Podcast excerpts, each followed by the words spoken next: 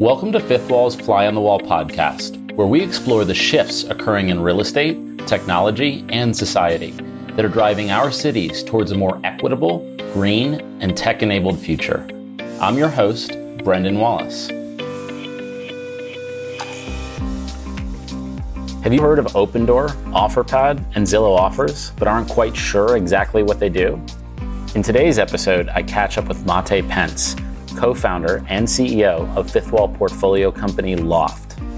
Mate shares Loft's experience of localizing the universally applicable iBuyer model in Brazil, outlining the differences between the US and Brazilian residential real estate markets, and explaining why these businesses have the potential to become some of the largest in their respective markets across the globe. Mate, thank you so much for for joining. Are you coming in from Sao Paulo right now? That's right. It's good to be here, Brendan, as always. And uh, yes, I'm calling in from Sao Paulo, Brazil. Nice. Um, well, can you just give people your background? Just you know how how you came to found Loft. So everything up until the founding of Loft. Like, what was that inspiration that that led you here?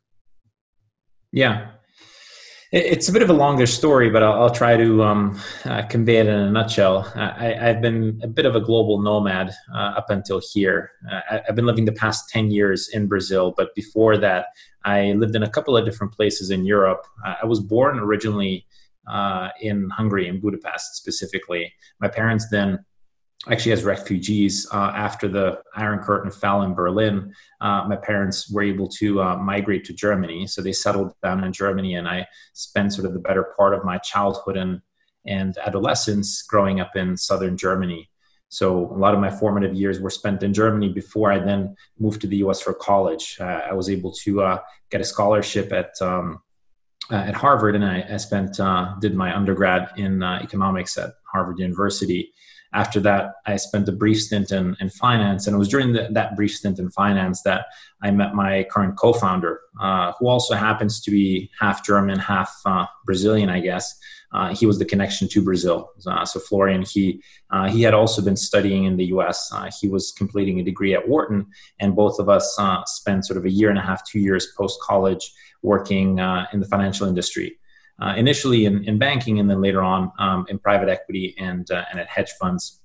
So, you know, uh, we, we, basically during that time started iterating or started, I guess, uh, dreaming about starting the company. And, and specifically, we, we hit it off kind of uh, as far as the co founder dynamic is concerned. So, we uh, before we even decided what to do and where to do we had decided that we wanted to start a company together and then kind of started the iterative creative process of thinking about what to do and we actually settled on where to do it first. So brazil uh, got into the map fairly quickly. This was in 2010 2011 so about a decade ago now. Uh, when uh, you know the world was still recovering from the financial crisis it, it felt like um, it was a good time to not be working uh, on wall street or not be necessarily trying to construct a career on wall street and uh, you know, it did seem, uh, conversely, it did seem an exciting time to be moving to emerging markets. And both of us had already traveled around during college and uh, and prior to college to lots of places in Asia. Um, and you know, I, I, had not spent a lot of time in Brazil. Honestly, I, had uh, you know um, read a fair amount about Brazil, and I had seen that um, the technology and sort of consumer internet market was getting to an interesting inflection point. Brazil was getting up there in like the top two, three of, uh, of Facebook and Twitter users. So Latin America, I guess, as a uh, consumer economy, uh, was was digitizing pretty rapidly.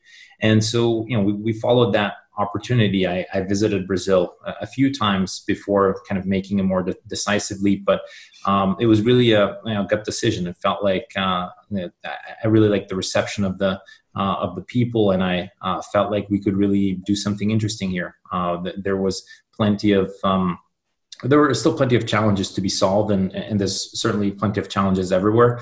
But uh, as an entrepreneur, it felt like uh, you know if we were to be successful in Brazil, it'd be doubly rewarding because whatever we did would probably sort of move the needle more than it would if we did it in uh, in Europe or or the U.S. for that matter.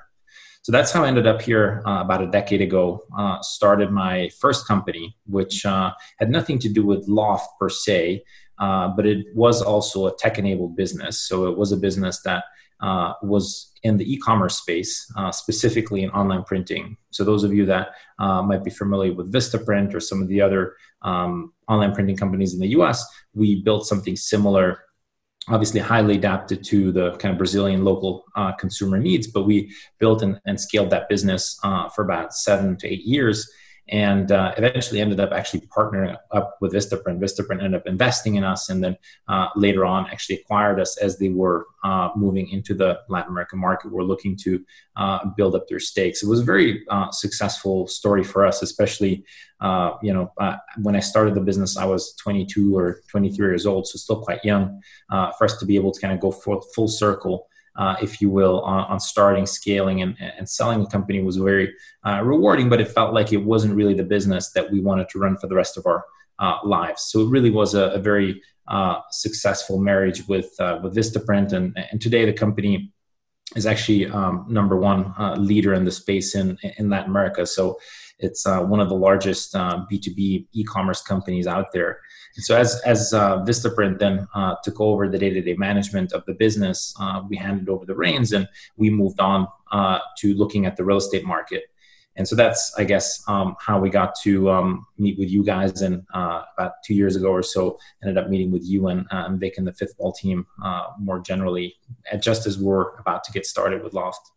And so it sounds like even rewinding, you know, past Printi, it sounds like the the who was very clear to you and your co-founder Florian, uh, and the where was also very clear, or at least was clear in both instances.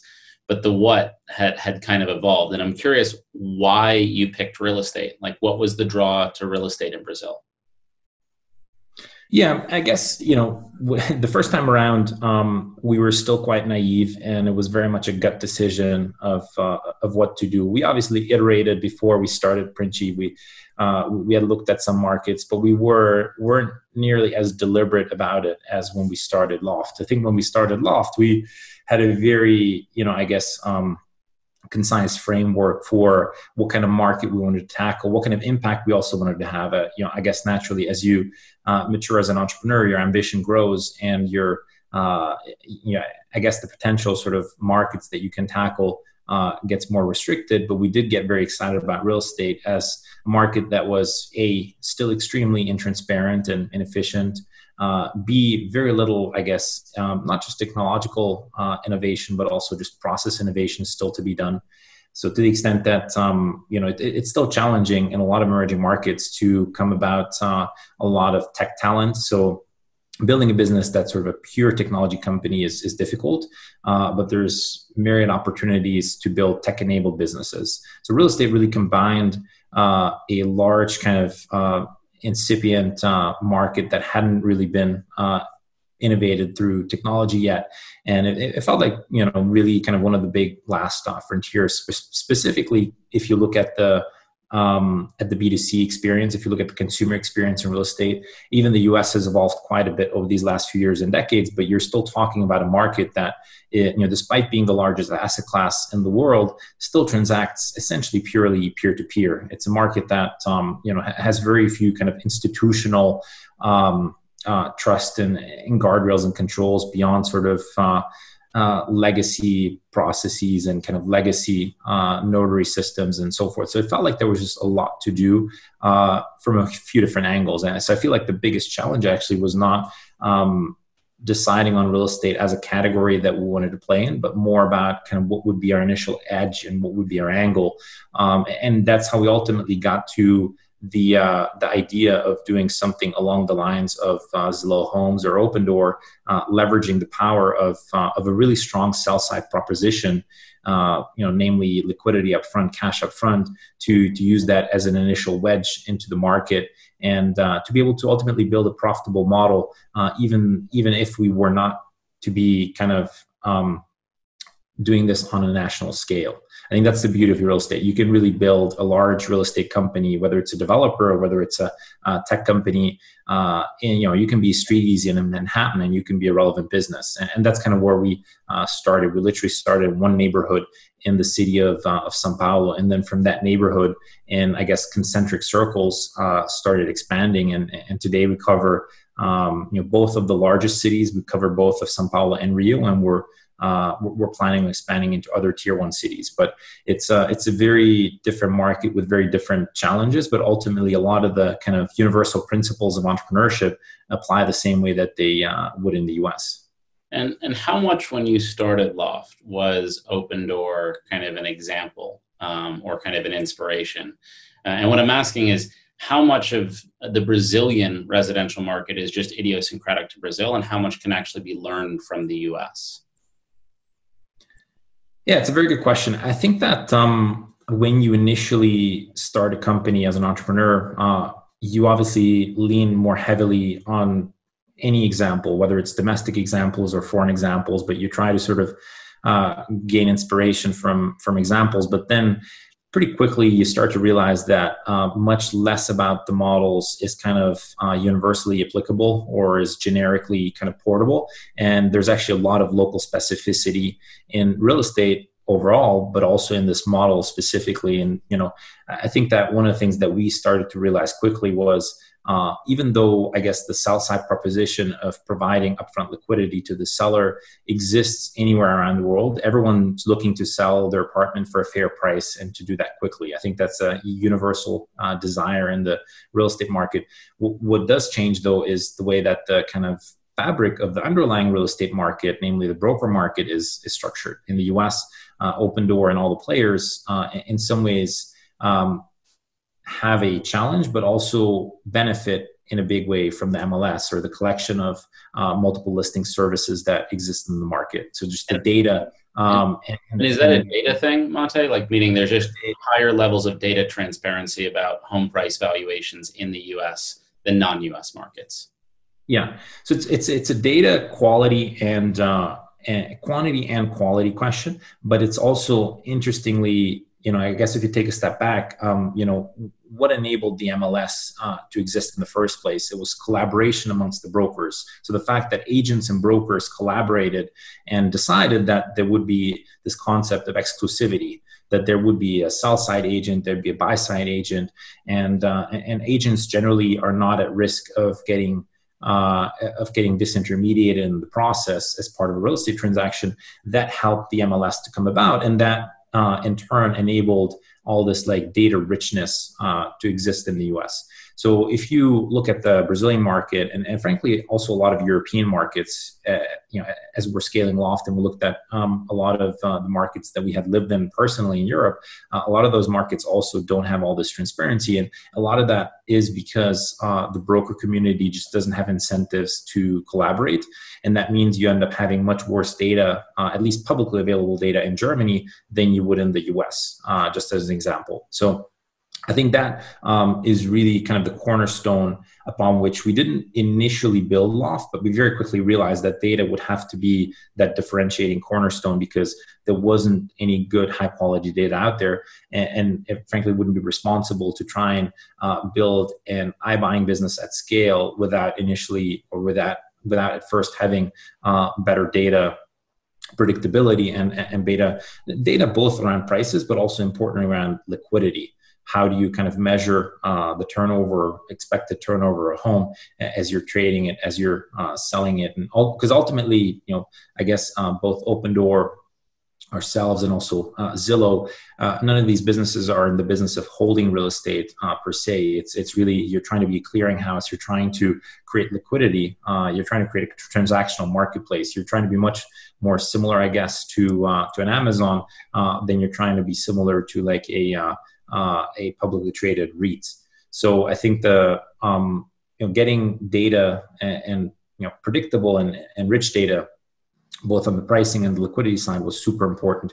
And, and the way we got around that challenge was by uh, doing this in a very geographically ring fenced area, starting literally with one neighborhood where we bought up all the publicly data uh, it publicly available data that was out there, uh, but then also enriching that data with a lot of data sources or variables that we thought were relevant, uh, physical properties of the apartments and, and condo buildings, uh, just a lot of um, quantifiable variables that hadn't previously been really quantified or at least uh, joined up together in a single database, and then using that as an engine as a predictor. Uh, I guess you know, borrowing from some of the U.S. parlance, like an AVM, that would power our um, our, our buying and selling decisions. And you made this point earlier that you know the the residential real estate market is this somewhat odd market in the sense that it's it's it's enormous, it's vast in every country, and yet by and large it's a peer to peer market, right? So you have end users selling to end users, and I imagine part of your philosophy as well as Opendoor's philosophy, and it seems like any iBuyer's philosophy, is that there should be this mediation layer, this intermediating B to C business that ultimately sells the homes to a consumer, but also C to B business, right? Where that same business is acquiring homes from the consumer. How much of the absence of, you know, that kind of mediating business, that intermediating company in, in the center of this large market was due to the absence of data? And how much of it was pure timing? I'm just curious to get your view on that.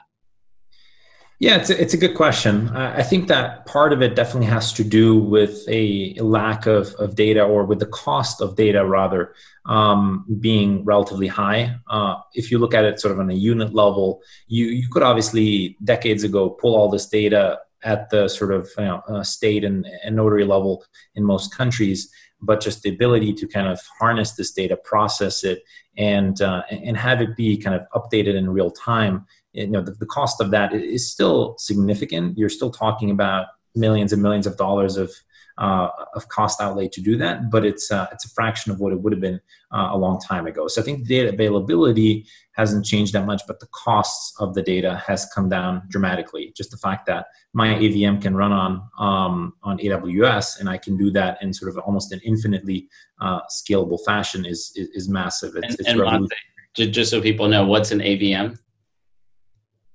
It's an automated valuation model. So just think about sort of uh, how do I, um, you know, how do I price both what an apartment is worth and how liquid I expect it to be, uh, sort of in real time. Uh, how do I put a price tag on on somebody's apartment? That that's what an AVM uh, allows you to do. And nowadays, there's uh, plenty of companies that even offer these these AVMs uh, to third parties. So there's data providers that uh, essentially take the raw data that the MLS provides and then uh, create an AVM for you. But if you look at Opendoor, if you look at Zillow, if you look at a lot of companies, um, even companies that are doing this in the car space, transactional car marketplaces uh, like a Carvana or a Vroom or a Shift in the US, these companies also uh, have their own AVMs that allow them to determine like you know should I be paying blue book value or should I be paying above or beyond uh, below the value of, of what the uh, uh seller is looking to do. So I think data um, really kind of brought companies into this game, and I think also access to to capital. The fact that um, you can now raise quantums of capital that allow you to take a lot of this risk on balance sheet. I think in you know doing this in the 70s, 80s, or, 90s um,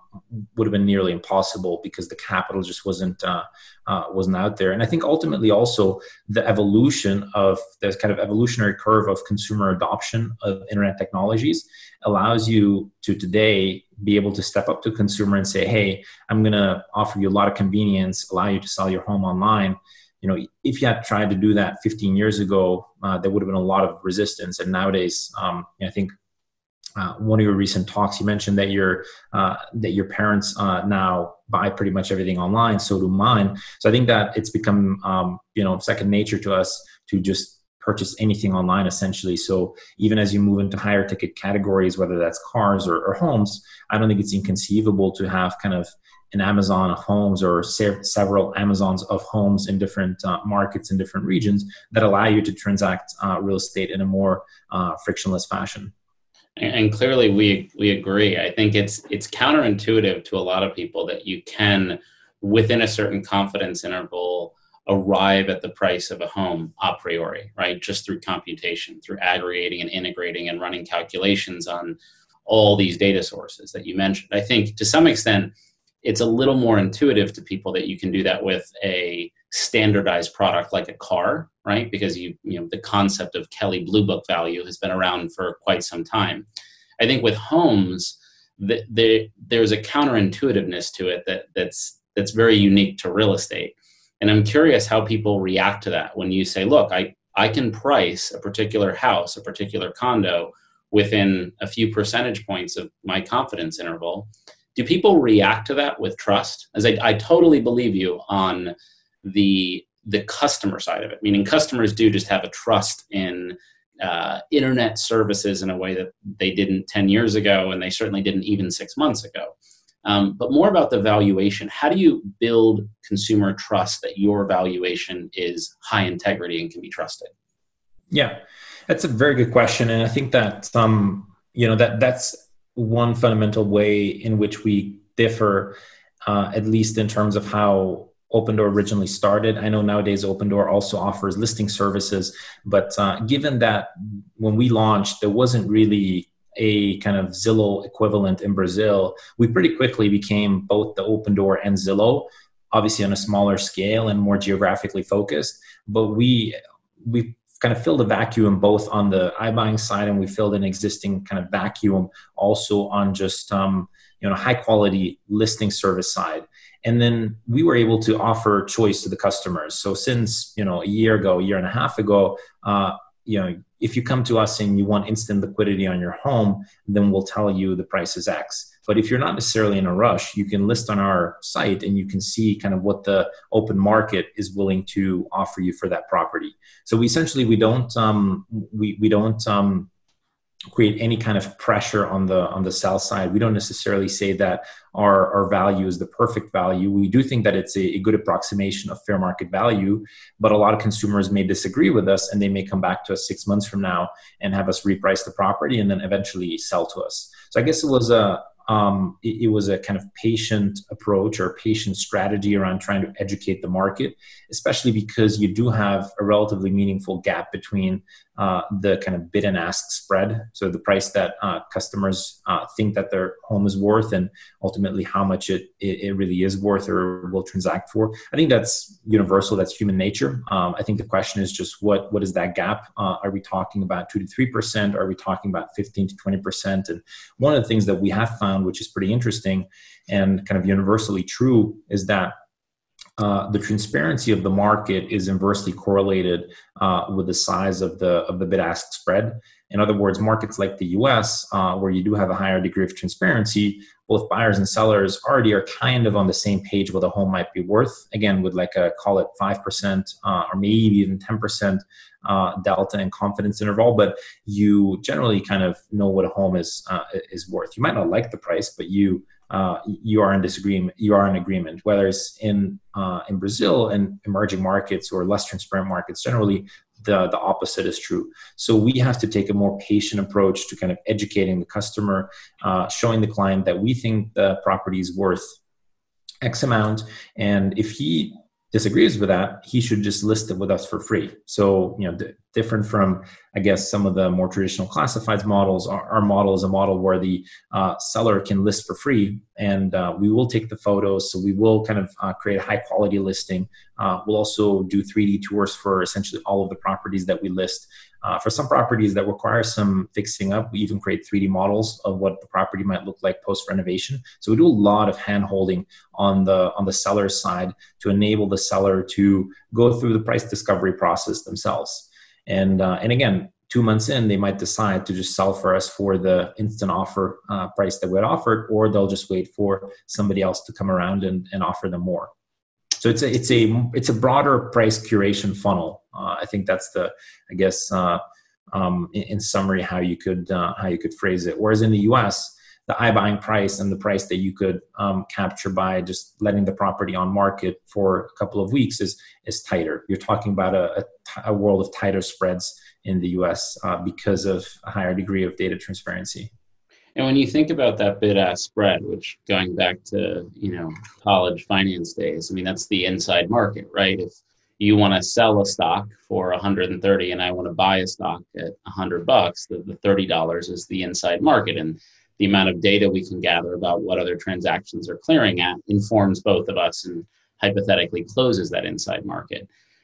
I, I appreciate that in a market like Brazil, there is a wider inside market. There's more daylight in the price that a seller is willing to sell at and a consumer is willing to buy at. Um, how do you think that closing that gap with data, right, and offering more transparency creates a consumer surplus is a benefit to the consumers in the Brazilian housing market?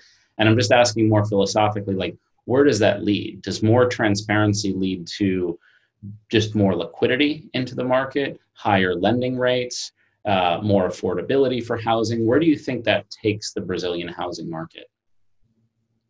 Yeah, it's very much a part of our mission to make the market more transparent because we do believe that higher transparency will lead to smaller spreads, but it will also lead to higher liquidity, higher turnover.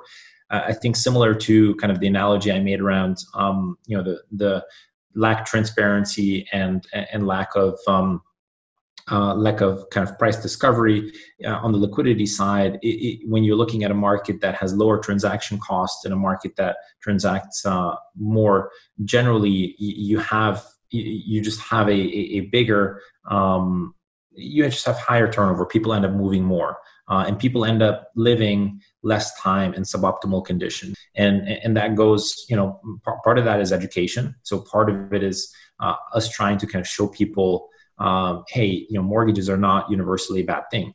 I think that one of the uh, inheritances uh, of the legacy of high interest rate environments in China and Brazil is that a lot of people are fearful of, uh, of financing. People are fearful of, of mortgages. Uh, I think something like 90% of residential real estate transactions in the US have some sort of leverage attached to it. In Brazil, that's closer to 20 to 30%. So only about less than a third of real estate transactions in the big cities have any kind of leverage associated with it.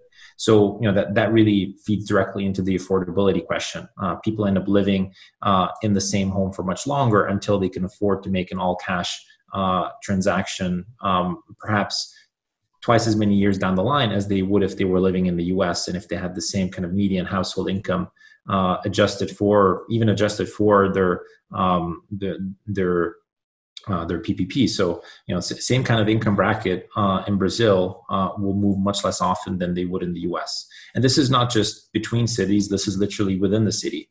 Uh, you're looking to add an extra uh, bedroom, you'll do that much sooner in the US than you would in Brazil. So I think that as we look into the future, uh, you know, especially in the low interest rate environment that we're in today, I think that that is a significant tailwind uh, for us in sort of the global real estate economy, but also just uh, transparency, just uh, us open sourcing in a way uh, our AVM, open sourcing our uh, pricing tools, similar to how you know Zillow has done that in the US, and just making that very accessible. I think that'll build trust, and through that trust, people will, um, yeah, pe- people will be more willing to take uh, take a purchase decision especially if that's combined with affordability if that's combined with knowing that they'll be able to sell that home again and that they can actually afford that home uh, whilst they're uh, they're carrying it. Because transparency cuts both ways. It, it creates this kind of uh, reticence going in but it also really creates a lot of uh, fearfulness on the way out. Like am i going to be able to sell this? How much is this going to be worth uh, several years down the line. I think in the U.S. you just kind of universally, especially if you're moving into an area that um, you know has a diversified economy in an area that uh, kind of has proven that it's uh, you know resilient. You generally don't tend to kind of associate a uh, uh, you know a, a large uh, expectation of, of loss around the property. To the contrary, you you know might even think that uh, property will appreciate. And, and, here, a lot of that is to the contrary. People do think that real estate is a uh, store of value, but um, especially when you uh, when you talk about financing. There's still uh, a lot of uh, mistrust, and a lot of that also comes from just the concentration of the banking sector not to go on too much of a tangent here, but when you look at a lot of emerging markets, you see that uh, the banking sector is way more concentrated than it is in the U.S. So as we look at you know fintechs, as we look at expansion of just the ability to fund your property, especially if you're a subprime customer, uh, I think that there's a, a, huge opportunity for companies like us and others uh, to revolutionize not just the transactional piece of it, but also the funding side of it, uh, the mortgage piece of it whether it's in combination with banks or whether it's also uh, in, in, kind of co-opetition uh, with banks, originating for banks, but also originating on uh, on our own balance sheet eventually. And you know, you, you made this comment about the the effects of adding transparency, and, and I'm curious if you anticipate that in a market like Brazil, in a developing economy, adding this transparency at the stage that the market is at right now um, has the ability to almost leapfrog some of the things that have happened in the U.S. that have been pernicious to you know affordability and to credit. Um, in, in, particular, I mean that when you add transparency, right, you, you you restore a certain amount of consumer confidence and buyer confidence that they're getting the right home at the right price, and in turn that gives you know more liquidity that in turns provides for higher leverage levels and lending from banks, which in turn leads to more affordability, which I think everyone can agree is a positive thing. And yeah. when you look at the U.S., right, it's almost like we had very high leverage levels in the US way before we had enough data to truly be transparent, both between the buyer and the seller, but also between the lenders and the ultimate buyers of that debt. I mean, that, that's what spawned the housing crisis. Right. So this is a very philosophical question, but do you think that Brazil has the opportunity to almost leapfrog some of the credit issues that in some ways stemmed from transparency that occurred in the US because this collapsing of the bid ask spread is happening later and through technology, given where we are in 2020? I think that's right. You know, I think um, th- there's a lot of examples that I could think of that kind of showcase this. Uh, m- more recently, uh, one of the big banks here in Brazil started using RAVM uh, instead of an appraisal company that they were using previously. Uh, so I think that there's a lot of um, uh, mistrust in general when it comes to sort of uh, real estate appraisals businesses, but it's it's a very emblematic, um, you know, it exemplifies exactly what you said. The fact that uh, a decade ago, 15 years ago, you you had to literally hire a physical appraiser that would look at the property, and um, you know that that person uh, just doesn't have the capacity, the same capacity that sort of a machine learning algorithm has uh, to assess the property. It's going to be uh, inevitably much more of a gut based uh, decision, even if he bases himself off of uh, certain comps. He's not going to be able to ingest the same type of comp set of millions of comps. Uh, the way that like a Zillow AVM or an Opendoor AVM can do. So just the richness of the data set and the fact that you know institutions now are waking up to, to, to the kind of beauty and the accuracy of, of this data, I think does allow us to potentially kind of grow into healthier lending levels, healthy meaning higher uh, amounts of leverage in the mortgage market um, and, and, doing so in a, in a healthy way. I think, I think that also, frankly, uh, a lot of the guardrails here um, are in place around um, LTVs. So having a loan to value that is is not sort of excessively high, uh, where the U.S. kind of both in terms of the penetration of mortgages, but also the absolute LTV levels, uh, just perhaps went a little bit too far. Uh, a lot of those guardrails here are already in place. So you have, I guess, uh, much better data. You have guardrails around sort of the maximum LTV levels uh, for any given home, and you're also hopefully uh, approaching these sort of higher LTV levels in, in a way that, um, yeah, just from a consumer education uh, perspective, is, is also a different uh, uh, point because you, you can create much more individualized uh, offers for, for users. You can educate your end user much more today with technology than you would be able to or would have been able to decades ago, right? Um, if, if you're real estate shopping uh, in the 80s or 90s or even early 2000s, you had very few tools available to really uh, create a holistic view of um, what properties are worth and, and where you should be moving to. Uh, whereas nowadays, that's you know it's, it's almost as easy as uh, as comparing products on Amazon, and um, you know same way that that e-commerce experience uh, of benchmarking products and, and prices uh, moved online. I think the home buying experience has also gotten democratized in a way.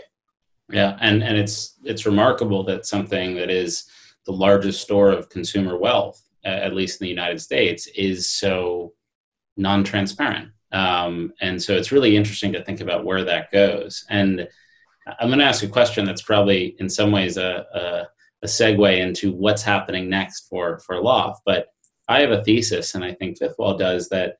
You know, iBuyers and these platforms that enable consumers to sell their home with a higher degree of confidence, whether that's directly to the business itself or through their platform, as in the case of Loft, um, those businesses will become some of the biggest businesses in every market in the world for no other reason than residential housing is usually one of, if not the biggest market in every country in the world. Do you think that thesis is true? Like, do you think that's where we're headed globally? That we have these intermediating C2B and B2C businesses that add transparency to residential housing markets globally? Yeah, I mean, I think that generally speaking, it's um, hard to imagine a world in which that would not be the case eventually. If you just look at the evolution of intermediation or, disintermediation of, of all other um, categories of goods and, and services, really. So, you know, I, I don't, um, and I think we're really still in the early innings of this. But if you do look at um, categories of, of much larger ticket items, I think cars is a is an interesting uh, example, albeit not a perfect comp to houses, but it is already something that is generally worth 10, 20, 50 times more uh, than the average e-commerce purchase that you would make on Amazon. You know, I think I think um, decades ago, people thought it'd be inconceivable to buy a car uh, or to sell a car without um, you know seeing the counterparty that you're interacting with. And now, generally speaking, the used car market is still vastly offline. So you know e- even these kind of early pioneers uh, that exist today were already worth tens of billions of dollars, but they're still early pioneers just because the market is so large. I think that they're bringing precisely that transparency and that uh, convenience to the table that consumers are uh, are looking for. So I, I you know, I don't um, really see why that would stop with um, with cars. Know, I think that that will extend itself to any consumer good, and the apartment or the home uh, that any person owns generally tends to be the largest. Um, uh, good that they uh, own. I think there's a lot of innovation to be had, both uh, in the way in which it gets transacted, but also in the way uh, in which it is actually owned. I think that, uh, and you're seeing a lot of that happening in the U.S. already, but plenty of emerging markets where you see kind of this dichotomy of uh, um, uh, of um, of ownership being uh, being broken, uh, where models that previously were just very kind of static rental or ownership models uh, kind of get fused, and and people just have the flexibility to think about the move itself and not so much about kind of do I need to buy this or can I rent this. Uh, I think there's going to be a lot of intermediary uh, solutions there, and you're going to see a lot more uh, dynamism there. I think again, smaller um, ticket items like uh, cars, we've already seen a lot of that innovation. The leasing space and uh, in cars with low interest rates has uh, has exploded over these past decades. So I think we're gonna um, yeah we're gonna see a lot of exciting uh, stuff there. I you know uh, to be seen how large these companies will be. I think that does depend a lot on sort of how local uh, these businesses ultimately will be. I think um, I think frankly Amazon has has proven all of us uh, or a lot of us uh, wrong in the sense that um, you know we wouldn't have thought that a business like this could scale nationally and then globally and sort of create so much um, replicability in its model or so much scale in its operating system that uh, would allow it to capture such a large swath of the overall market. But um, you know, we'll see. That traditional real estate certainly has been a very uh, local game. Uh, and I think it's undeniable that there's a lot of local specificity, certainly more local specificity in, in real estate than in uh, sort of CPG and or consumer goods more more broadly. Uh, but it's also a lot more value, as you said. It's uh, you know generally residential real estate tends to be the largest uh, asset class in in most places. And so, what's next for Loft? I think it's uh, all about creating a better end-to-end consumer experience, and I think we, uh, you know, we touched briefly on uh, cross-selling services like uh, like mortgages, mortgages, insurance, uh, title, escrow-like services. Uh, even though they don't fully exist in the same fashion here in Brazil they exist in the US, the pain point exists, and so the ability to kind of create more and more of an end-to-end experience for the entire transactional journey is uh, is something that we're very focused on. I do think that we're also seeing a big opportunity in taking this to more uh, tier one cities. Uh, I think we're initially, at least, very focused on the large cities around Brazil or, or Latin America generally.